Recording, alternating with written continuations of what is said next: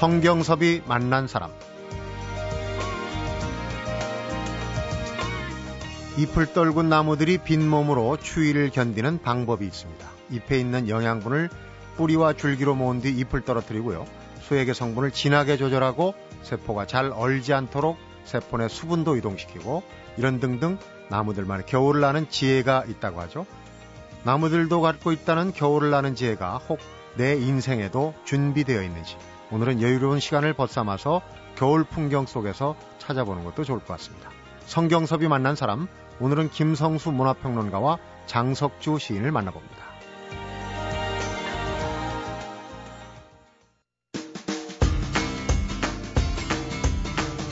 김성수 씨 어서 오십시오. 안녕하세요. 김성수입니다. 요즘 우리 문화재가 이제 세계 문화유산에 잇따라 등재가 되고 있어요. 그렇죠. 국내에서도 이 다른 문화재들 이 재평가 작업이 좀 필요한 부분이 있어 보이는데 그렇죠. 문화재청이 새로 보물하고 근대문화재 등록을 예고했어요. 아주 의미 있는 일인데. 아, 그렇습니다. 지금 그 경복궁에 가 보시면은 향원정이라고요. 굉장히 음. 아름다운 정자가 있죠. 네. 예.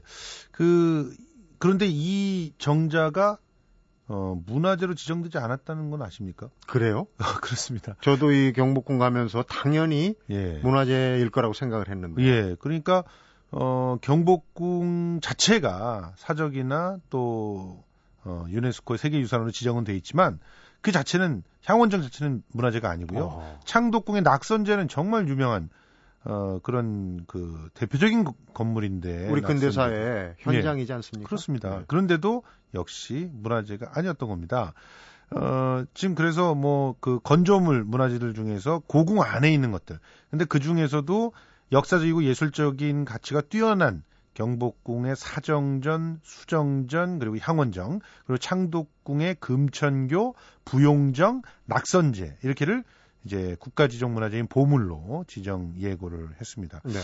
사정전은요, 사실 경복궁 창건 당, 당시에는 있었어요. 그런데 어, 완전히 소실돼 가지고 거의 조선 시기 내내 없었습니다. 아하. 그러다가 고종 4년에 이제 대원군이 중건을 해가지고 다시 예, 지금에 이루어지는데 어, 사실은 굉장히 그 잘 짜여져 있는 웅장한 그런 어, 건물의 모양새가 인기 있는 그런 어, 공간으로서 자리매김했죠. 네.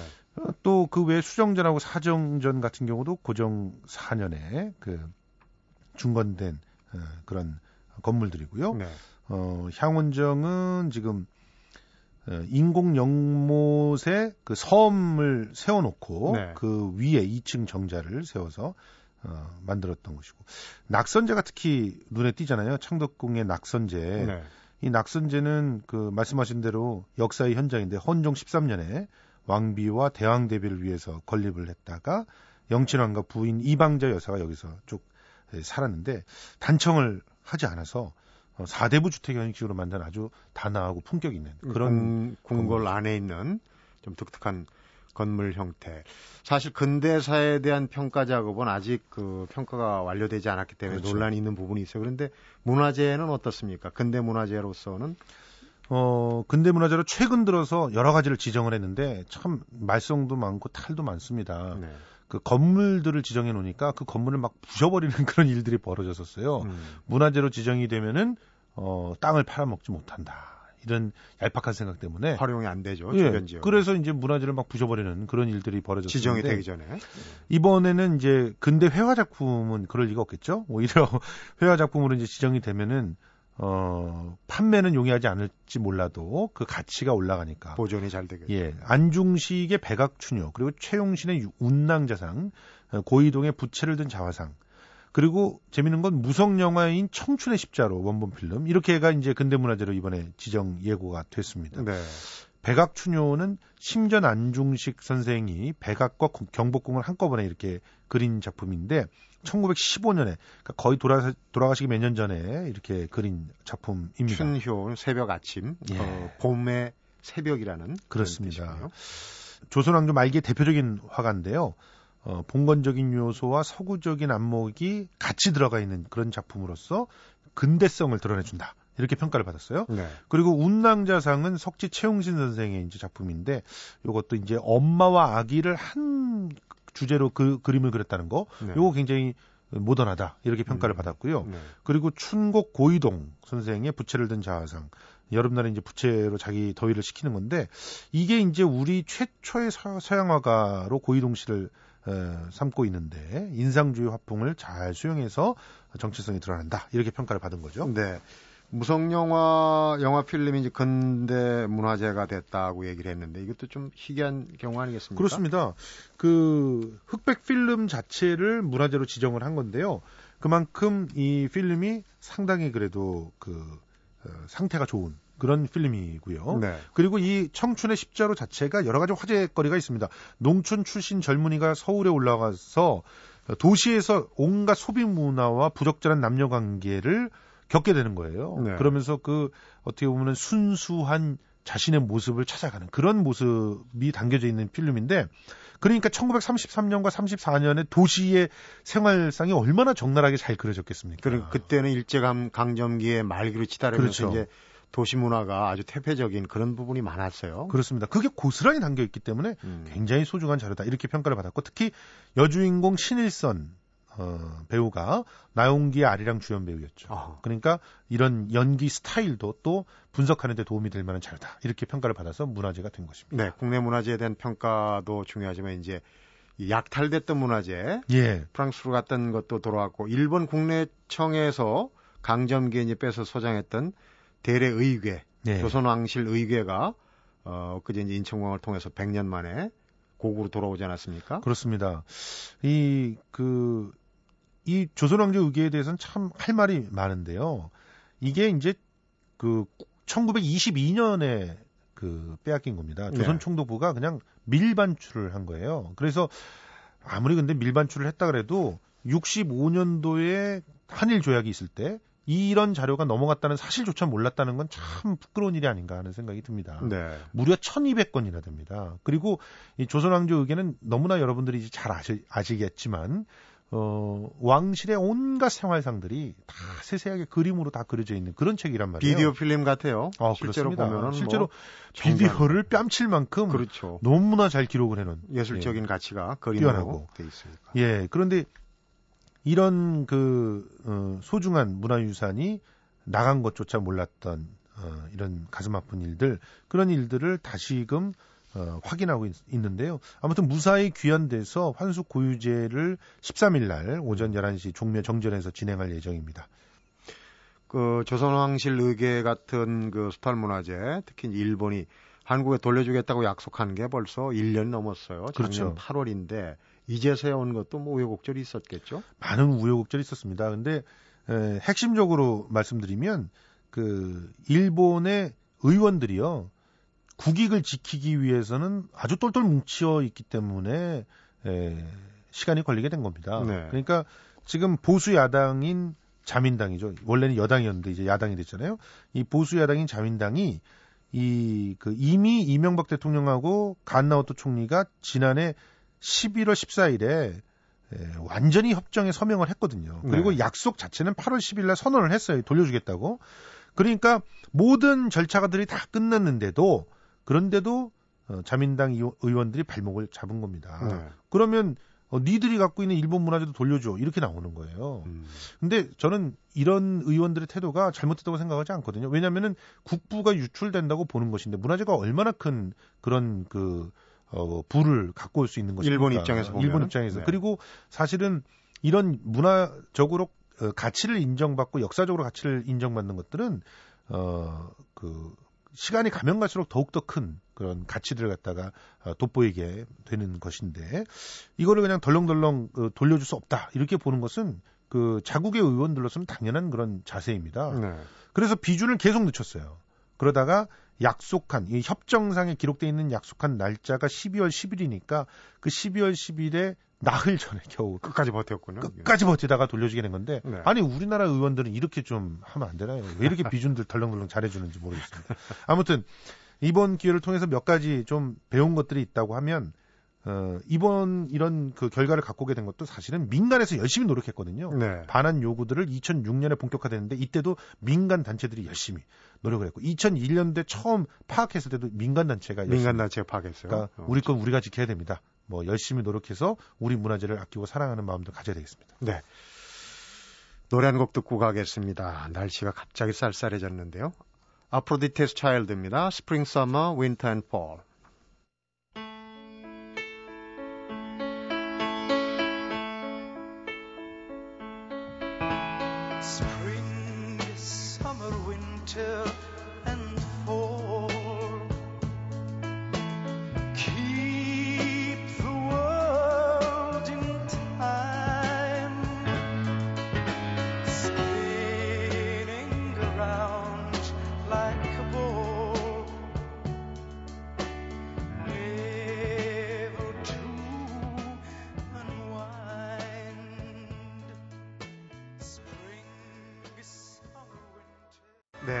며칠 전에 자선 냄비에 억대 익명 기부제가 나왔다. 그래서 네. 참 훈훈한 얘기가 들려왔는데 연말이면 이제 불우이웃들이 더 추워지는 시절 아니겠습니까? 그렇습니다. 그런데 우리 사회 그늘진 곳을 꼼꼼하게 담아내고 보여준 영화들이 따라 개봉됐어요. 네. 지금 어, 여러분들이 조금만 눈여겨 보시면 그 대형 그 체인 개봉관들 말고 어, 이런 그 의미 있는 영화들을 개봉하는 곳들이 있습니다. 네. 그런 데를 좀 눈여겨 보시면 재미난 영화들이 지금 잇따라 개봉을 하고 있는데요. 우선 잼 다큐 강정이라고 하는 어, 제목의 다큐멘터리 필름이 하나 있습니다. 이게 네.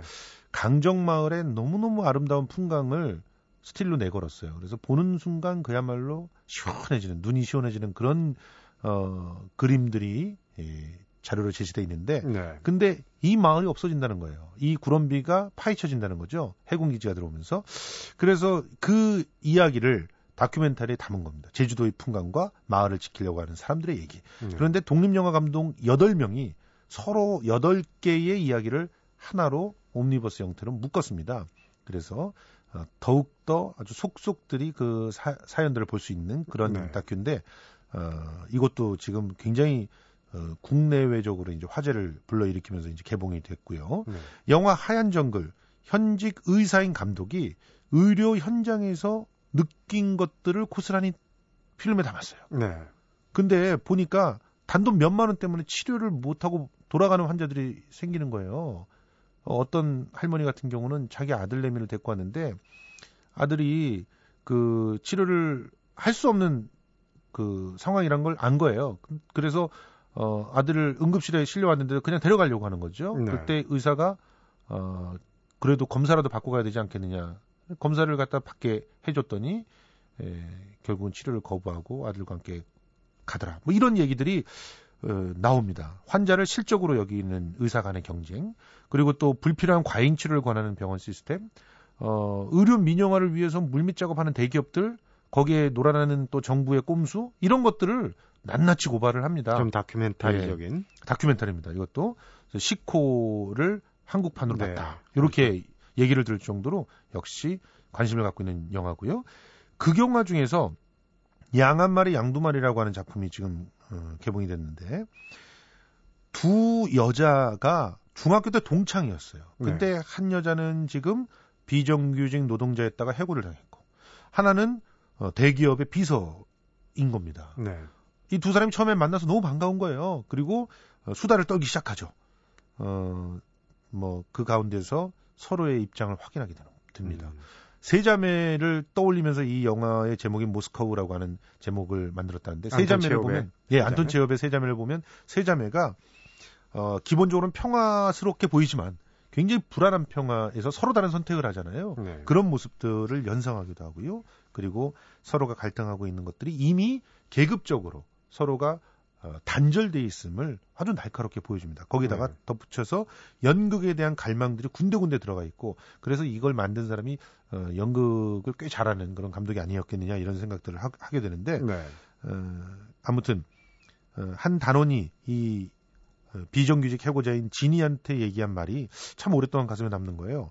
어, 갈매기 니나 같다 이렇게 얘기했는데 이 니나는 어, 애인을 배신하고 자기의 꿈을 쫓아서 배우가 됐던 여자입니다. 네. 그런데 결국은 모든 것에서 상처를 받고 희롱당하고 농락당한 다음에 고향으로 돌아와서 결국은 어, 죽게 되는 그런 여자인데요. 선택을 했군요. 예, 어, 이 열악한 사회 꿈을 어, 결과적으로 짓밟게 되는 그런 열악한 사회에 대한 우회적인 그런 고발이 아닌가 이런 생각이 듭니다. 네.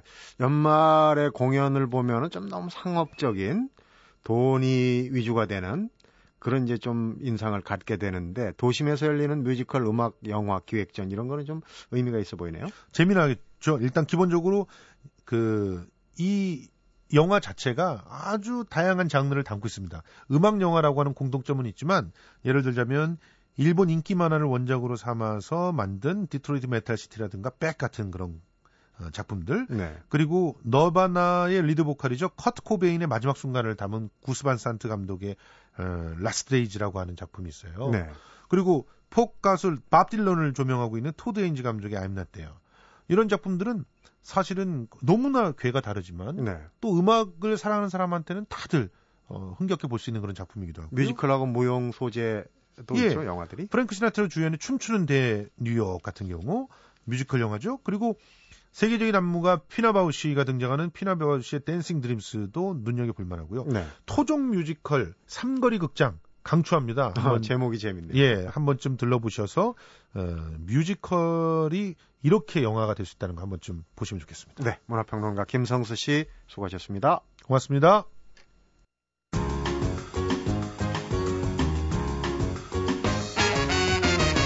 성경섭이 만난 사람. 어서 오십시오. 장석주 시인. 네, 안녕하세요. 함께하는 인문학 카페입니다. 오늘 소개해 주실 책은 이 계절과 어쩌면 좀 잘 들어맞는 그런 제목이다 하는 생각이 드네요. 네, 걷기의 철학이고요.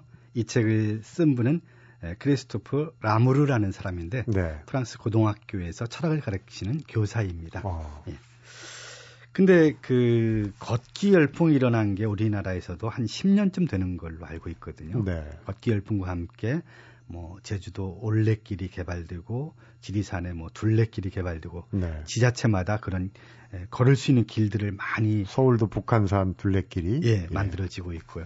근데 왜 갑자기 이 그 문명 시대에 에, 이미 우리가 신체 이동을 기계에 완전히 의탁해 버린 이 시대에 다시 그것을 신체 이동을 사람의 몸으로 되찾아오려고 하는 건지 원시적인 행보예요. 원시적인 거죠. 그러니까 약간 반문명적인 건데 네. 왜 그럴까라는 생각을 좀 해봤어요. 어. 근데 그거는 뭔가 하면은 문명적인 것이 가지고 있는 어떤 억압성에 대한 인간의 저항이라는 얘기죠. 네. 그러니까 특히 그 속도 제일주의 혹은 그 효율성 제일주의 이것이 그 현대 산업이나 사회에서 어, 우월한 가치로 숭상되는 거거든요. 네. 그러니까 느리다는 것, 지체한다는 것 이것은 뭔가 악덕이고 또 어, 뭔가 부끄러운 것이고 음. 또 이거는 사회적으로 문제를 일으키는 것이라는 낙인이 오랫동안 찍혀 있는데 이 걷기의 부활과 함께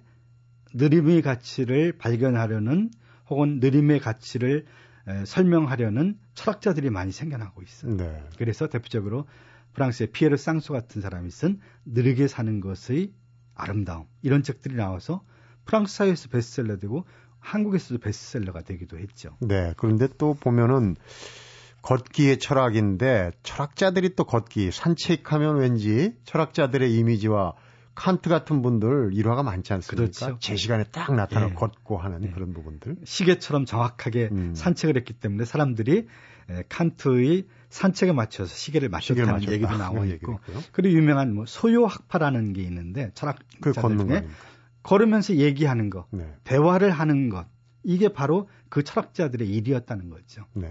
그러니까 이 걷기라는 것은 역사가 아주 오래된 그런 일인 것인데 특히 21세기에 들어와서 이것이 각광을 받고 붐을 이루는 것은 이것이 갖고 있는 어떤 그 문명이 갖고 있는 해독에 대한 일종의 정화제로서의 역할을 할 수 있기 때문에 그런 것이 아닌가라는 생각이 듭니다. 네. 근데 이제 라무르 얘기로는 자동차를 타고 하는 것보다 두 다리를 이용하는 게 더 시간을 절약하는 방법이다. 역설로 역설이죠. 들리는데. 그러니까 우리가 좋아하는 거는 취득, 소유, 독차지 누구나 그런 걸 좋아하죠. 네. 집을 갖고 자동차를 취득하고 뭔가 어, 더 좋은 어떤 어, 시설들, 더 큰 것, 그러니까 물질적인 그 하드웨어로 이루어진 것들을 갖는 것, 더 맛있는 예, 거. 더 맛있는 거, 뭐 그런 것들. 근데 그러면서 우리가 잃어버린 것들이 있다는 거죠. 뭔가 빠르게 빠르게 하다 보니까 많은 것들을 놓친다는 거죠. 우선 숙고하는 법을 잃어버렸다는 거. 음. 그리고 빠르게 달릴수록 우리 시야각이 좁아지거든요. 자동차 속도가 높아지면 시야각이 아주 좁아집니다. 네. 근데 자동차 속도를 늦추면 그 시야각이 넓어지고 자전거를 타고 가면 그 시야각이 훨씬 더 넓어지고 걸어가면은 모든 걸 다 볼 수 있다는 거죠. 네. 소위 우리가 어렸을 때 해찰하면서 걷는다 이런 말 어른들에게 많이 예, 야단 들었는데 음. 그 해찰이 바로 주변의 것들을 그냥 스쳐 지나가지 않고 꼼꼼하게 살펴보고 그 의미를 그 의미와 자기를 하나로 묶고 그리고 그것들에 대해서 깊이 생각하는 습관들을 주었다는 거죠. 네. 그런 것 속에서 삶의 의미가 생겨났는데 우리는 어느 순간 그런 것들을 다 잘라냈다는 거죠. 그리고 오로지 빨리만 가려고 하고 오로지 그런 속도를 통한 많은 생산에만 큰 가치를 부여했다는 거죠. 근데 철학자들이 볼 때 이것은 인간이 불행해지는 지름길이다. 음. 그러니까 우리는 그런 자동차나 기계에게 우리 인체가 해야 될 일들을 빼앗겨 버렸는데 그것을 다시 되찾아와야 된다. 그런 상징적인 행위로서 걷기의 그런 즐거움 혹은 걷기의 어떤 가치 음. 이런 것들에 대한 책들이 한 유럽에서는 한 20년 전부터 나오기 시작했고 우리는 한 10년 전부터 이런 책들이 하나의 붐을 이루고 있습니다. 네. 그런데 이제 걷기가 이런 그 여러 가지 장점이 있는데 실제로 이 토픽 같은 데 보면은 걸으면은 뇌가 젊어진다. 이런, 이런 이제 물론 걷기 열풍에 맞춰 갖고 이렇게 서비스로 나오는 얘기인지 모르겠지만은 실질적으로 뭐 그런 어 건강에 뇌 건강에 좋다는 얘기도 있어요. 네, 맞습니다. 뭐 저도 걷기를 참 좋아하는데 그 일종의 이 책은 뭐 걷기에 대한 과학적인 그런 관찰이기보다는 걷기에 대한 철학적 예찬이라고 말할 수가 있습니다. 네. 음, 이 부분 한 부분을 좀 소개해 보면요. 걷기는 일종의 음악이면서 동시에 일종의 체육이다. 한 번의 도약을 통해 걷기는 몸과 정신을 함께 가꾼다. 음. 이때 몸에 드는 노력은 점진적이고 계속적이어서 몸을 무너뜨리는 발작은 일어나지 않는다. 걷기가 설정한 박자는 일정하며 시간의 흐름에 따라 근육을 강화한다. 그러니까 우리 몸의 균형을 잡아주고 근육을 튼튼하게 할 뿐만 아니라 어떤 정신적 사유를 또 활발하게 이끈다는 거죠. 네. 명상을 하고 또 아름다움과 침묵과 느림에 대해서 우리 정신이 훨씬 더 친숙해지고 좋아진다. 네. 그래서 그 도시의 삶 속에서 우리가 소음과 추함, 광란으로 파괴된 조화를 정신과 몸에 되돌려주는 게 바로 걷기다. 네. 이렇게 얘기를 하고 그러니까 있습니다. 표현만 다를 뿐이지 아까 좀 전에 제가 말씀드린. 뇌를 젊게 해준다. 이게 네. 이제 과학적으로 뭔가 물질 을 테스트를 했겠지만은 결국 같은 얘기 같은데 혹시 이런 건강한 걷기 또 철학적인 걷기의 지침 같은 거를 좀 읽을 수 있나요? 읽어낼 수 있나요? 책 안에서? 이 책은 그런 실용적인 그런 걷기에 대한 없고. 얘기는 안 나오고 네. 걷기에 대한 어떤 철학적 사유, 철학적 분석 이런 것들이 이제 중심을 이루고 있는데 네. 아무튼 걷는다는 건 사실은 좀 피곤한 일이죠. 네. 몸을 쓰는 일이고 에너지를 쓰는 일이기 때문에. 근데 우리는 실내에서 나와서 자동차 실내로 들어가서 다시 사무실이나 실내를 나- 들어가서 하루 종일 일하고 네. 다시 똑같은 절차를 거꾸로 밟아서 집으로 돌아온다는 거죠. 그러니까 땅과 접촉할 수 있는 자연과 접촉할 수 있는 그런 시간과 공간을 다 잃어버렸다는 거죠. 네. 근데 걷기는 바로 우리가 우리 몸이 잃어버린 그런 자연을 되돌려주고 그러니까 자기 몸으로서 자기가 이 자연의 한 부분이고 일원이라는 것을 우리에게 되돌려주고 회복시켜준다는 거죠. 네. 그런 면에서 몸과 마음의 어떤 건강한 조화를 가져다 줄 수가 있다. 에, 우리가 이것에 들인 노력에 비해서 걷기가 우리에게 주는 보상은 음. 100배나 더 크다. 이렇게 얘기를 하고 있습니다. 네. 혹시 이 저자가 그 책 속에서 지적하고 있는 이제 이 걷기와 관련된 어, 철학적인 어떤 내용이랄지 이런 게 이 좀 두드러진 대목이 있으면은 몇 대목 좀 더 살펴봤으면 좋겠는데요. 네, 우리가 얼른 생각하는데 뭐 플라톤이나 몽테뉴, 특히 몽테뉴 같은 분은 정말 그 어떤 산책의 즐거움, 또 산책이 우리 삶에서 얼마나 중요한가. 걷기라는 것은 이제 뭐 여럿이 같이 걸을 수 있지만 혼자 걸을 때 있거든요. 네. 혼자 걸으면서 생각하는 것. 그런 것들이 주는 어떤 고귀함, 중요성 그리고 니체 같은 경우도 그의 그 명작이라고 할 수 있는 그 최고의 걸작이라고 할 수 있는 짜라투스트는 이렇게 말했다. 음. 이게 어디서 나왔는가 하면 바로 그 어떤 호숫가를 산책하는 과정 중에서 초인이라는 아이디어가 떠올랐다는 거죠. 그 첫 대목도 걸어가는 장면이었던 그렇죠. 것 같아요. 예. 짜라투스트라가 산도 걷고 많이 걷죠. 네. 걸으면서 사람들에게 어떤 예언적인 목소리를 들려주기도 하고요. 그러니까 이 예, 걷기와 철학은 뗄래야 뗄 수 없는 음. 그러니까 거의 모든 철학자들 중요한 철학자들이 걷기에 대해서 사유하고 걷기에 대한 예찬을 보였다는 거죠. 어, 아까 얘기했던 칸트 역시 그야말로 걷기 하면 또 칸트를 빼놓을 수가 빼놓을 없죠. 수가 예. 네. 언제나 정확한 시간에 언제나 그 비슷 같은 거리를 정확하게 산책을 한다는 거죠. 그것이 갖고 있는 어떤 중요성을 알기 때문에 그 실천했다는 거죠. 네. 음.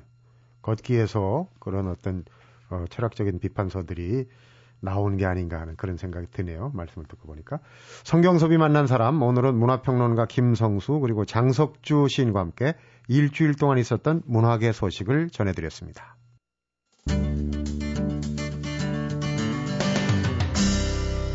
성경섭이 만난 사람 멀리 돌아가는 길은 자기 자신으로부터 삶으로 나가는 가장 풍요롭고 가장 바람직한 길이라고 합니다. 오늘은 내려야 할 곳보다 한 두어 정거장쯤 전에 내려서 걸어보는 건 어떨까요? 성경섭이 만난 사람 끝으로 노래 한 곡 들으면서 마무리하겠습니다. DCN54의 돈데보입니다.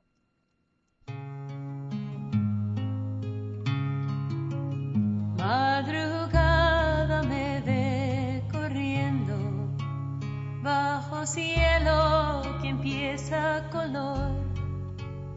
No me salgas sola nombrarme a la fuerza de la migración.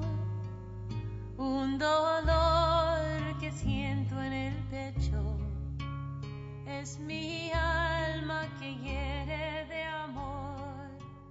Pienso en ti y tus brazos.